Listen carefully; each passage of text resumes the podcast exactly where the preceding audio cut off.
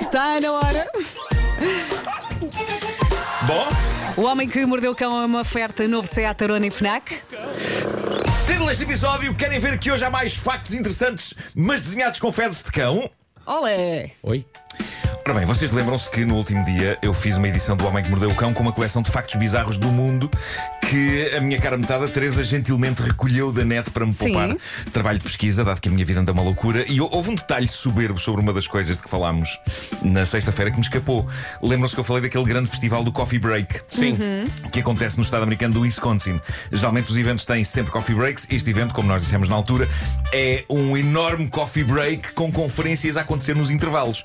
E há um grande certame sobre a lendária pausa para café. E uma das coisas que eles têm neste evento e de que não falei na sexta-feira é isto, e eu acho que é essencial falar, falar disto. Eles têm um grande campeonato de cuspimento de grãos de café. Uau! Ok? E eu acho isto soberbo, mas é tal e qual isso. Malta de vários sítios da América reúne-se para disputar o título de pessoa que consegue cuspir grãos de café mais longe. Epá, o que eu acho que é um feito maravilhoso de sustentar. Epá, não sei Eu porque tenho estou, tantas perguntas, Nuno. espero eu que estou a haja uma imaginar medalha. uma baliza. Não sei porquê, n- não faz Não, sentido. a minha mas- dúvida é: é só um grão que eles cospem Hum. ou põem imensos? Ah, tipo metralhadora. E depois é. E vê quem é- qual é que é o grão que vai mais longe? Isso é magia. Deve ser, deve ser um Olha grão que eu de não cada consigo vez. fazer isso. Deve ser um grão de cada vez, eh, penso eu. Porque Mas é que sei não lá. é um desporto olímpico? Não é? Sim, sim, sim, sim. Mas nos últimos tempos temos visto pessoas fazerem coisas incríveis com a boca. Pois é. Eh, Olha a senhora da um- pastilha um, elástica. Um beijinho para a Ragazza del é Chewing, eh, que diz que está a preparar eh, a bandeira portuguesa em, em, em pastilha elástica. O quê? Ela vai tentar moldar isso. eh, Mas na é sua boca. complicadíssimo porque são, mais, são várias cores. Pois é. Logo várias pastilhas, vários sabores. Não, ela vai fazer isso, é verde, isso, é isso. vai fazer três coisas.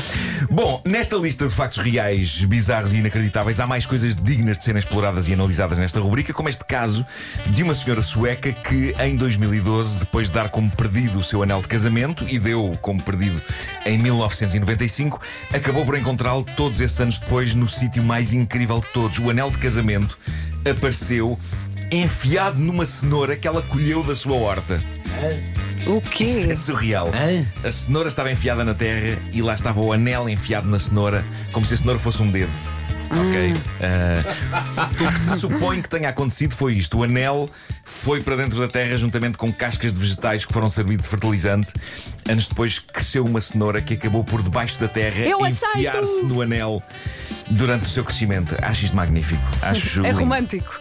E tenho ainda mais um facto que é o seguinte: gostaria de vos dizer que o algodão doce foi inventado por um dentista. William Morrison era o seu nome. Ele inventou o algodão doce com um doceiro chamado John Wharton em 1897. Eles inventaram a máquina que faz o algodão e tudo. Pronto, é aquela máquina que vemos nas feiras hoje. Isto é incrível. Um dentista inventou o algodão doce. Estou com o Vasco, esperto. Só para assegurar, no fundo, assegurar, assegurar trabalho, não é? Claro. Claro, claro que sim. Bom, com a proximidade da temporada natalícia, as marcas de A brinquedos. serra elétrica também foi inventada pelo senhor que fazia próteses. É isso, é isso, é isso. Deixa cá largar isto no mundo e esperar. Exato. Bom, eh, Olha a as- clientela toda a vir cá agora. É isso. Oh, senhor Antunes, então o que é que se passou? Ah, Ah, doutor, agora tenho aqui um coto. que aldomage. Bom, ehm, com a proximidade da temporada natalícia, e digo isto só para enervar o Vasco, porque as pessoas começam a pedir a canção de Natal. Ai. Está quase. Não brinquem. É. Com a proximidade da temporada natalícia, as marcas de brinquedos começam a lançar as suas apostas deste ano. Há uma que está a gerar controvérsia em Inglaterra e a enfurecer pais. E bem, eu, eu sou pai e acho isto das melhores ideias de sempre. Não, talvez não das melhores de sempre, mas eu diria que é, vai ser das melhores dos últimos anos. É boa dita. pelo menos desde aquele jogo que inclui uma sanita e uma poia que salta da sanita. Lembram-se, nós chegámos a jogar isso aqui na Eu estúdio. cheguei a receber esse jogo. Era o é isso. apanha o cocó. Sim, Era- era. agarra o cocó. Agarra o cocó, Sim. agarra o cocó. Nunca sei se Pois é apanha, se é agarra. Acho que é agarra ou cocó. Mas é com cocó. eh, mas pronto, há clara- claramente, acho que já percebemos que há uma escola de criação de jogos para crianças muito centrada em dejetos eh, e afins. Eu lembro que o meu filho tinha um jogo em que nós tínhamos de carregar umas quantas vezes numa nuvem de gás de plástico e perdia quem fizesse soltar um valente pum. Era uma espécie de uma roleta russa. Sei, Ah, roleta russa do pum. Sabes que a minha filha ontem estava a ver um vídeo no YouTube com um macaco que Sim. fazia o mesmo. Pronto, tu ias epá. eh, carrega- mexendo na mão do macaco. Pum até e que Cocó eles- está em alta Pois. eh, no- na indústria dos brinquedos. Sim. Eh, e o que se passa é que começou a passar nos canais de TV britânicos, e não sei se isso também já há cá, o anúncio de um jogo chamado Skid Marks. Em português isto pode ser traduzido por marcas de derrapagem. Ah, Ok? ok, ok. É um jogo barato, custa 20 libras e penso que será mais ou menos a mesma coisa em euros e é definido como uma espécie de Pictionary, mas com cocó de cão.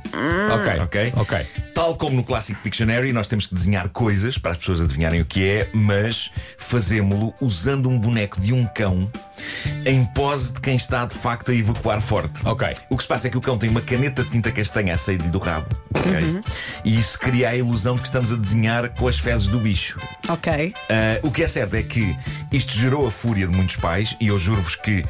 Epá, com tanta coisa no mundo merecedora de fúria, eu não percebo porque é que eles embicaram nisto. Mas houve queixas eh, na internet, queixas à empresa, queixas aos canais de televisão que passaram o anúncio. Diz uma senhora na internet como pode isto ser adequado a crianças, isto é perigoso, porque os miúdos são impressionáveis e podem começar a apanhar cocó de cão real para pintar. Não. Cá está, os miúdos só fazem isso se os pais se demitirem de os educar. Claro. Depois é fácil dizer que a culpa foi da empresa que inventou o jogo. Depois há pessoas a pedir boicotes às lojas que vendem os jogos e que são todas as grandes. E há um comentário soberbo de um senhor que diz: Acho que depois disto podemos dizer sem medo de errar que a nossa civilização acabou. Não, Não, há coisas não, não, piores. não, não. Há coisas bem piores. A civilização vai com os porcos com coisas como racismos e homofobias e falta de empatia. E, é muito importante, também com o fim do sentido do humor. Eu acho que a civilização não vai com os porcos porque é uma espécie de Pictionary em que a caneta com que desenhamos é um cão a fazer cocó. Eu acho que o sentido do humor ainda é o que nos mantém enquanto civilização. E não Verdade. ponham, cu- não ponham culpas nos outros, eduquem os vossos filhos. É como as pessoas que agora andam doidas contra a Netflix e a série Squid Game porque miúdos pequenos andam a ver aquilo e a passar-se. Malta, Não deixem. a Netflix e o pessoal que fez o Squid Game não têm culpa. Não deixem os vossos filhos ver. Olha, eu vi a série no é telemóvel. tão simples como isso. Aquilo é uma série para adultos e está assinalada como Exatamente. tal. E a Netflix tem mecanismos de proteção com códigos para limitar o que os vossos filhos veem. E falem com eles. Não metam as culpas nem queiram proibir cenas. É isso, Canso- Marco. É canso isso. muito. Estás de rastros. Fico muito cansado. Pois não. Olha como é que se chama o jogo. Skid Marks. Só assim Eu não, sei, parece. não sei se em português vai chamar assim. Parece apenas o nome de um primo muito maluco de Karl Marx. o Skid Marks. Não é? Karl Marx e o seu primo, Skid Marx. O Homem que Mordeu o Cão foi uma oferta novo Seat Arona e foi também uma oferta FNAC para cultivar a diferença e É, a novidade. Karl Marx escreveu o Capital e o seu primo Skid Marx respondeu com o Cocopital. Abraço.